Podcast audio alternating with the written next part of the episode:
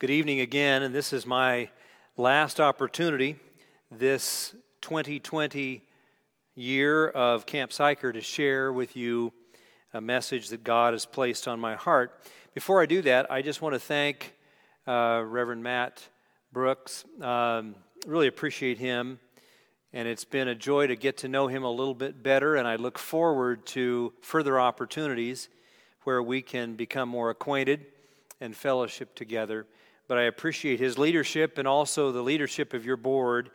And uh, I, am grateful for the opportunity uh, to once again share with you from God's Word.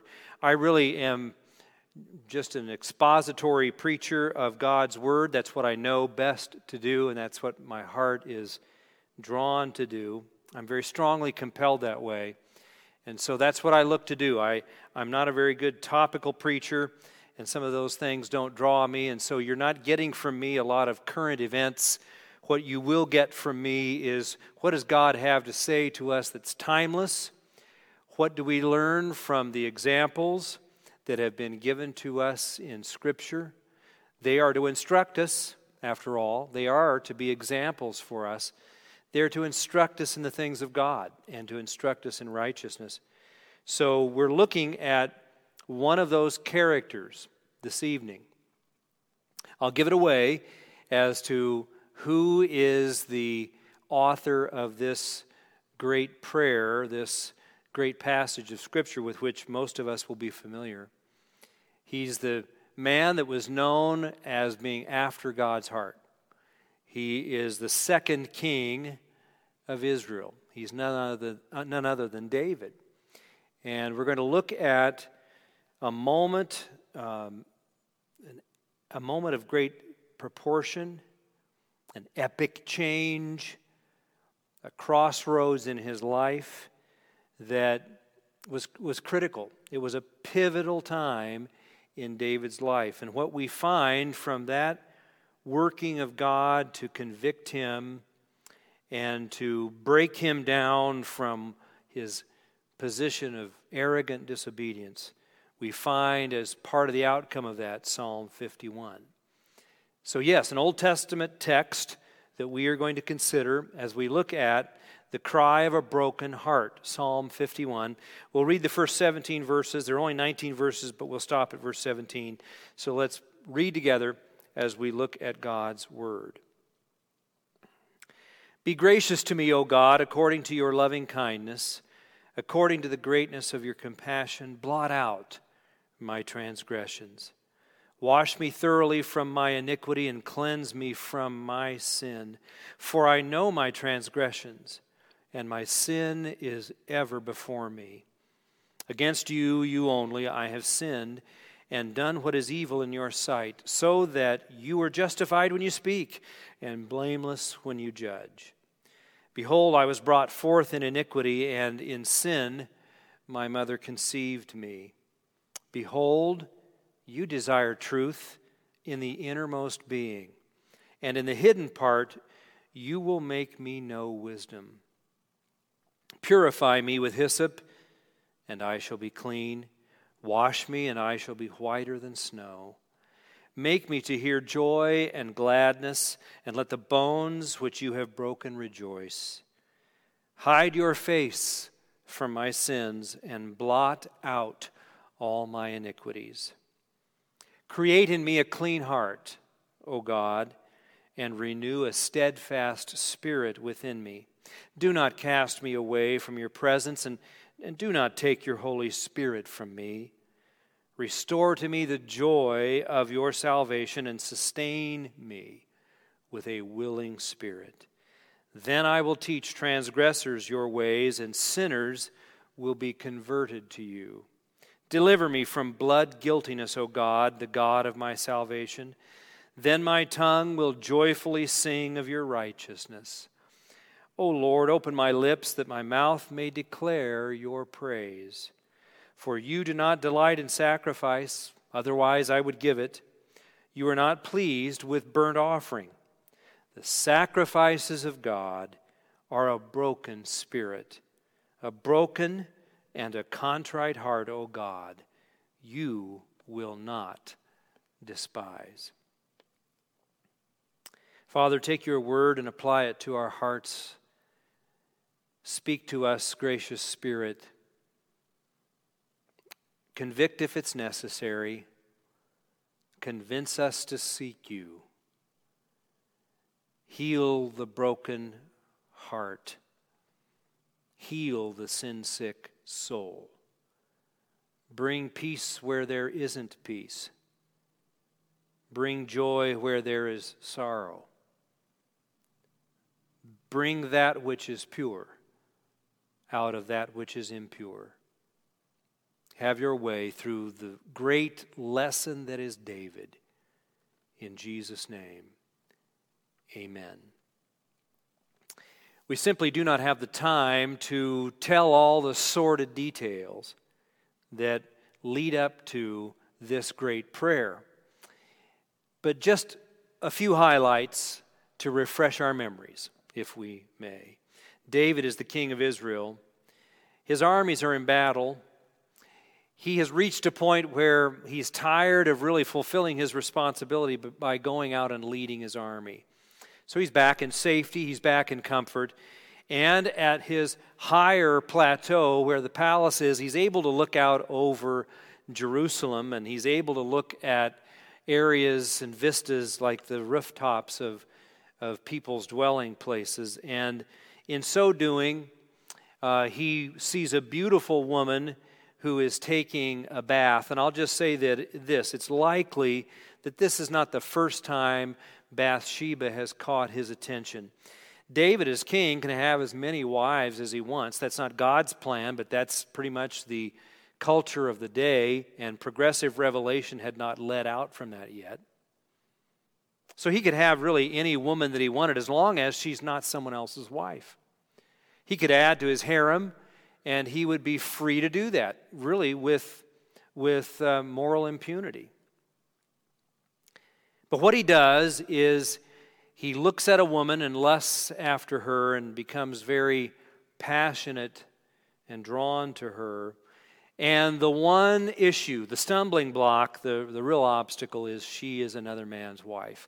Not only is she just a run of the mill guy's wife, but this man, Uriah, is one of David's faithful, loyal servants. He's a soldier, he's in the army, he's in the battle. He's out of town, he's away. So, what does David do? David becomes one who, in his power and in his uh, dominance as a king, he exerts that responsibility and that power for his own sensual pleasure, for his momentary pleasure, and he summons Bathsheba to his palace. And we know that he has intercourse with her, and the word comes down the pike weeks later from Bathsheba that she is pregnant. So now all of a sudden, things have to be addressed and things have to be cleaned up. Isn't it interesting that sin always leaves a trail to clean up? It always involves, too, it always involves the innocent. It never just spills out on the criminals, it never just touches the committers of the sins, but it always spills out, makes a mess, and touches, splashes on to even the innocent. So David hatches a plan and figures I'll, I'll bring Uriah back from the battle for a respite, for some R&R, and and he'll go and spend time with his wife and the baby and her pregnancy can be pinned on Uriah and not on me. And long story short, Uriah is so loyal and so faithful even to his, his uh, peers that he will not cooperate with that plan. And David, David gets him drunk even the second night and tries to get him to go into his house, but the word comes to David. Um, Uriah never went into his house. He slept outside and didn't, didn't go into his house.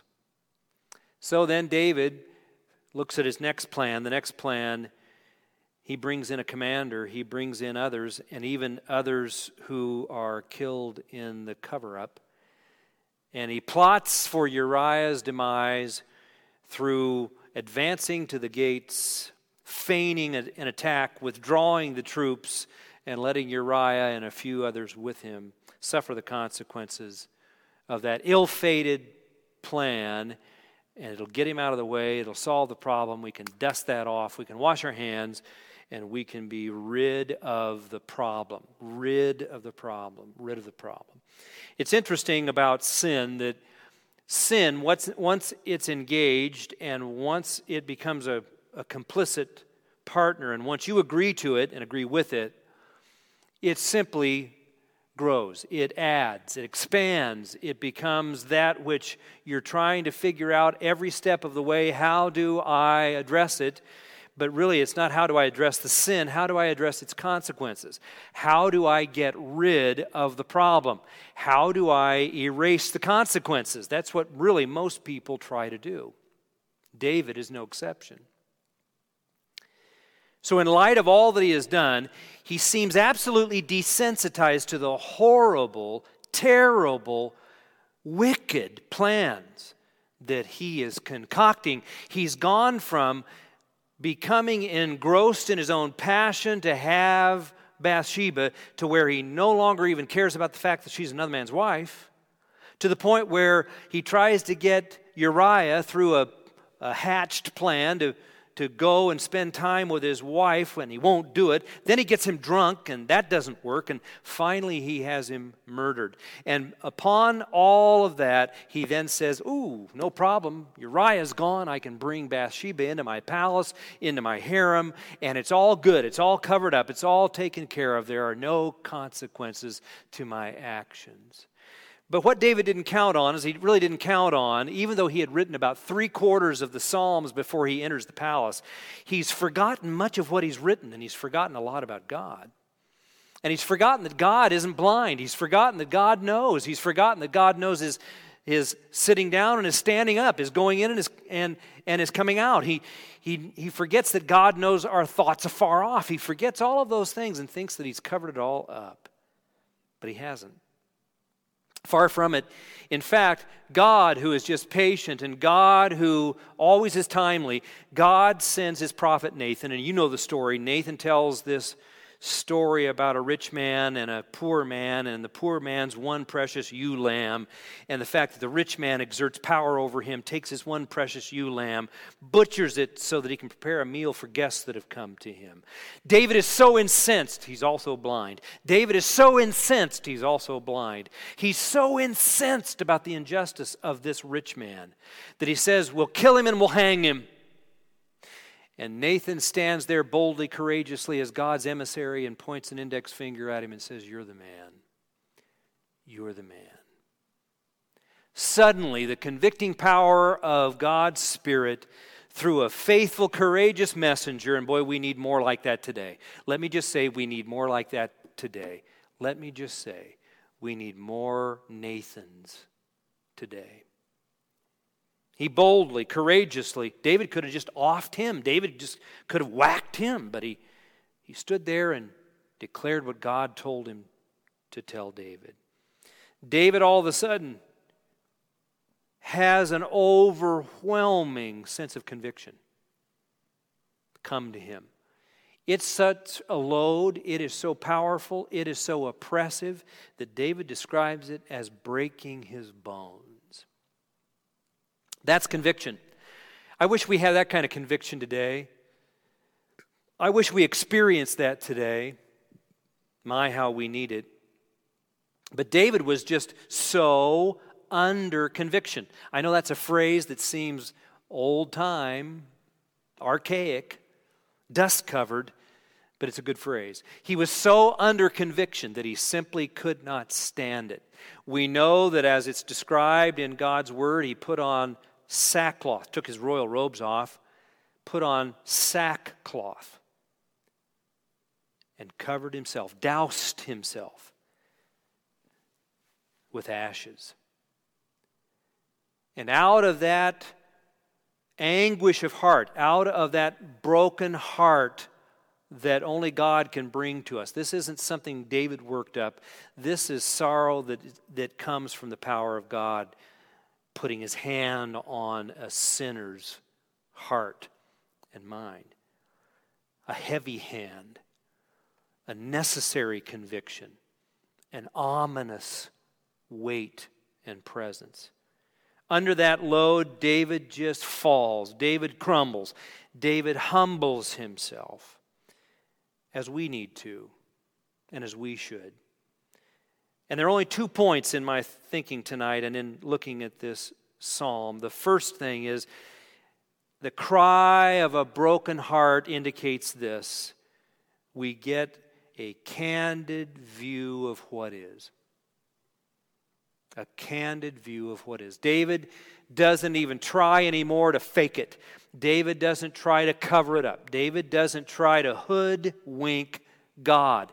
He's not trying to fake God, trying to move God uh, not to see or try to present things that aren't true.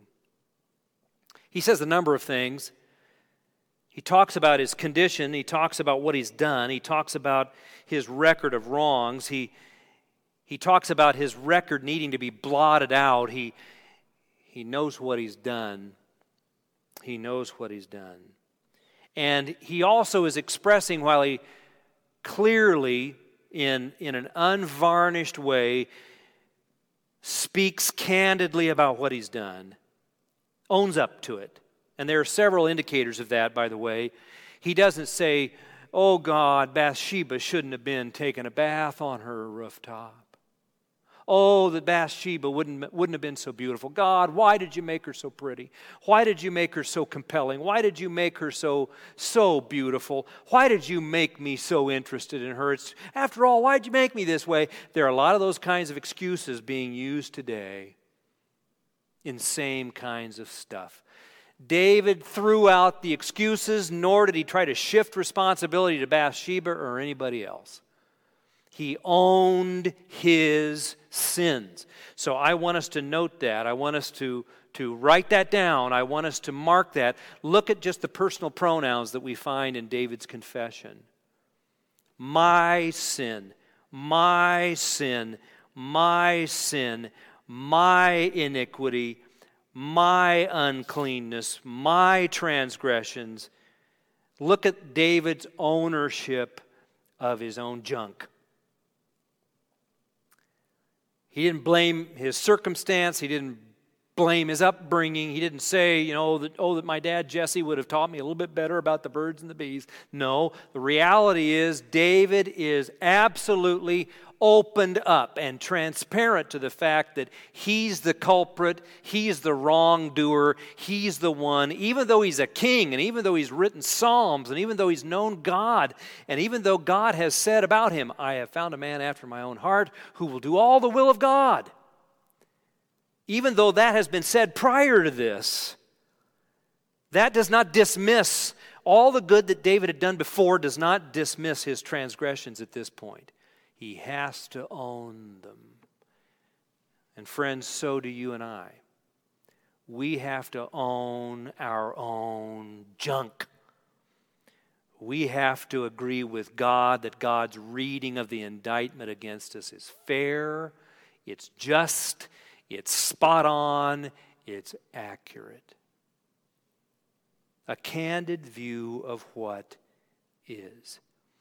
And he says very, very intricate things about that. Not only has he done, done bad things, done terrible things, and there's the record of his wrongs, he adds something to that. He throws out this phrase that might, might at first glance be considered kind of odd, kind of out of place. He's not using this as an excuse. He's frankly being more honest and more open than he's ever been before when he says, you know what? So that, so that nobody can say that God's a liar and, and God's indictment of me is, is, is not accurate and fair. He said, I just want to make this very, very clear. God is a blameless judge. God is an accurate judge. God is absolutely truthful all the time. You know, we often say, you know, God is good all the time. God is good. Um, God is good all the time. All the time. God is good. We can say this God is true God is true. God is truth. God is truth all the time. All the time, God is truth. And David is saying, Let's, let me just fess up at this point. God's justified in indicting me. And here's what he says He says, Behold, in verse 5, I was brought forth in iniquity, and in my sin, and in sin my mother conceived me. He does not say that the act of sexual intercourse and relations that his mom had with his father, Jesse, was somehow sinful. He's saying this I have been affected by sin. I have been affected with a bent, a twist in my spirit from conception. G.K. Chesterton called it trying to be a house, trying to make a house out of twisted timber. And the issue is, David is saying, I not only did wrong things, but I've noticed in my heart twisted timber. I came into this world this way. This is what is. And he goes on and says, and here's the reality of what is. What is stands up against the light of who God is. Behold, you desire truth in the innermost being, and in the hidden part you will make me know wisdom. But what's interesting to me in this psalm, what's interesting to me in David's prayer, and which is also common for us, is when there is an absolute humbling of ourselves before God, and as we start going down through the layers that God shows us, that God reveals to us, and as we confess, and as we cry out to God, and as we quit pretending, and as we quit playing church, and as we get down to business with God on God's terms and in God's ways, when we deal with with God's conditions, when we really do that in an honest, candid way, when we start doing that, there's an interesting phenomenon that comes out of that. As we go down in our praying and down in the issues of our being and down in the issues of our condition of heart and our condition of action, what we've done as we go down in that moment of confession, it's remarkable how there also is the corresponding rising of hope as we obey, as we confess, as we quit playing with God, and as we quit trying to somehow hide from God and hide things from God, and as we confess, there, also, there is also the corresponding rising of faith, the rising of hope. So, not only do we have a candid view of what is, but we have a convinced view of what can be. Those are the two points a candid view of what is, but a convinced view of what can be. Things shift in verse 7, really in the last part of verse 6, but things shift notably in verse 7. Here is a broken man. I mean, you can't fall any farther than David fell from king and beloved you know, musician and, and beloved poet of Israel. You can't fall any farther that, than what he fell.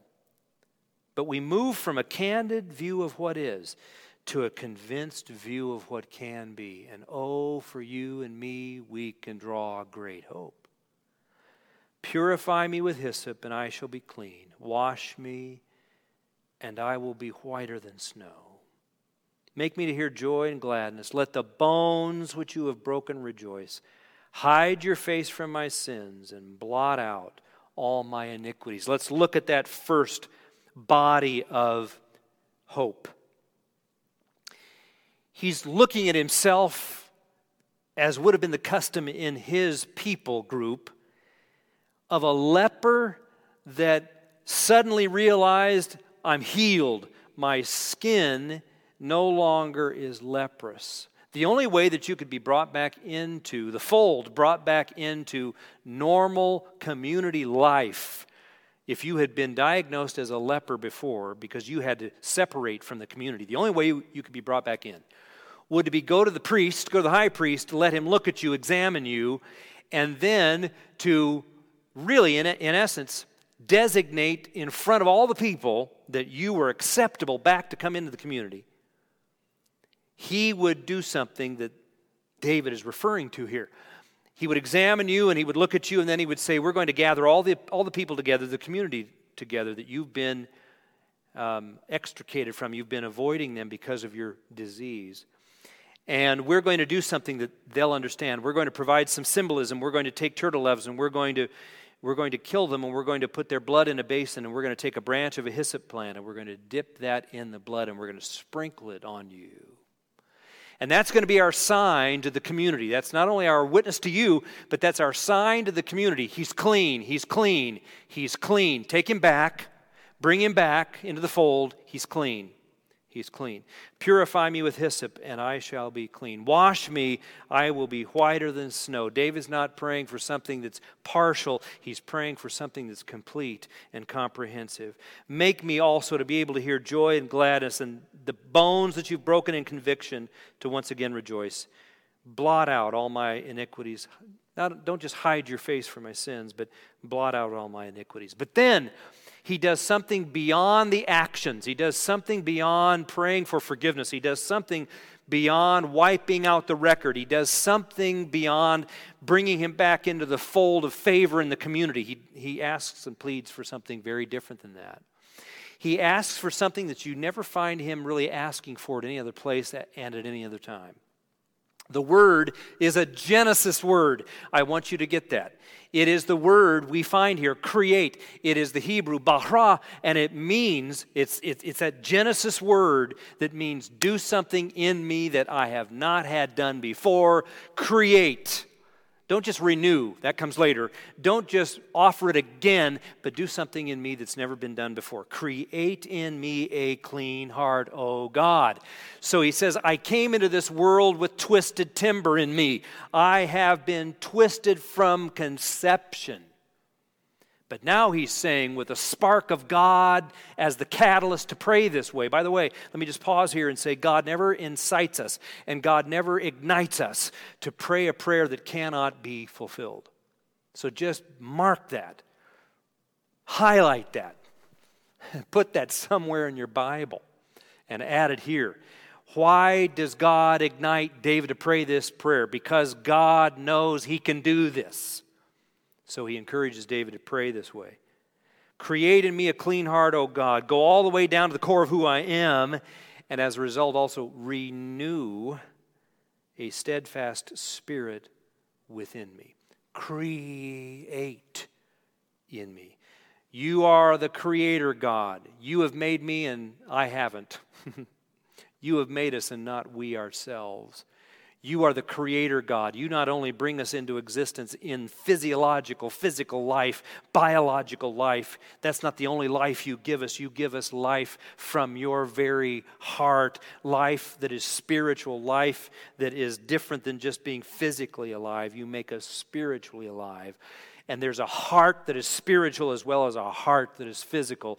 Create in me a clean heart, O God and renew a steadfast spirit within me. Don't cast me away from your presence. Don't take your spirit from me. Restore to me the joy of, of, your salvation and sustain me with a willing spirit. Then I will teach transgressors your ways, and sinners will be converted to you. My, the hope. My, the confidence in this prayer. The cry of a broken heart has to go through a candid view of what is. But as we are confessing before God, as we are open before God, as we quit trying to play with hiding things from God and we just absolutely uh, yield out from ourselves everything that is true, and God helps us to do that. As we really repent, and then also as we seek God for a clean heart, what we say is, by the grace of God, can be something else. Deliver me from blood guiltiness, O God, the God of my salvation. Then my tongue will joyfully sing your righteousness. O Lord, open my lips, that my mouth may declare your praise. For you do not delight in sacrifice, otherwise I'd give it. You're not pleased with burnt offering. The sacrifices of God, and this means the sacrifices that are pleasing to God, include a broken spirit. A broken and a contrite heart, O God, you will not despise. Friends, I'm thankful that this doesn't conclude simply as a tale of woe. I'm grateful that this is not the, the psalm of the hopelessly broken heart. I'm thankful that this is not the prayer of one who is just forever condemned and has absolutely no recourse. What David did was horrible. What David did was evil. What David did was heinous. Consequences remained for David, let's not forget that. The sword never departed from his house. He had family rifts and horrible family friction and problems for the rest of his life. Consequences often last long. They stay with us, they stick with us. But, but when it comes to David's heart, after David just emptied the junk and recognized his deepest need, I'm thankful that God became the one who answers, meets the need of, comes to the aid of the broken and contrite heart. I don't know where you are, I don't know what need you might have, but I want you to understand this. God pursues us with mercy, goodness, loving kindness. He pursues us because He does not want us to be lost. He does not want us to be unclean. And I don't say this so that we can just do what we want to do, just thinking we always have an escape mechanism. No, we should, we should be fearful of ever grieving the heart of God. But I will say this God is the God who will arrest us, God is the God who will pursue us, He is the one who will convict us with this end in mind. He wants to create in us clean hearts. He wants to restore us and renew us. He wants to put in us willingness and He alone can do that if we will come to Him with a broken and a contrite heart.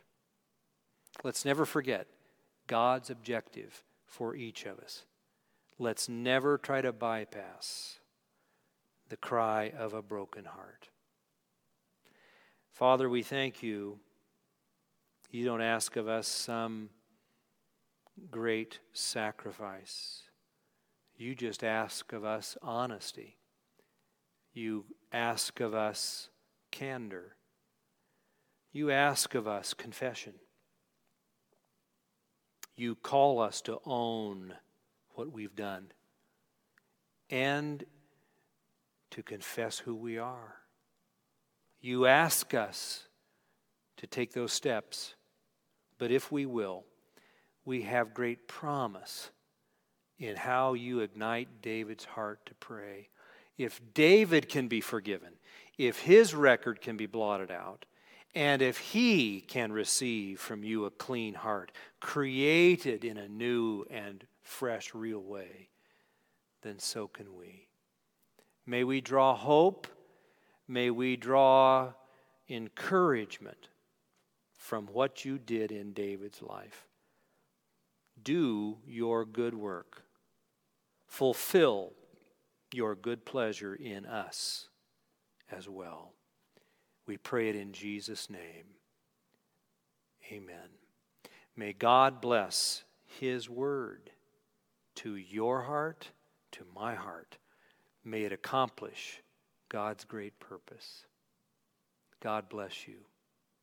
God bless you. I hope to see you face to face someday. May God keep you.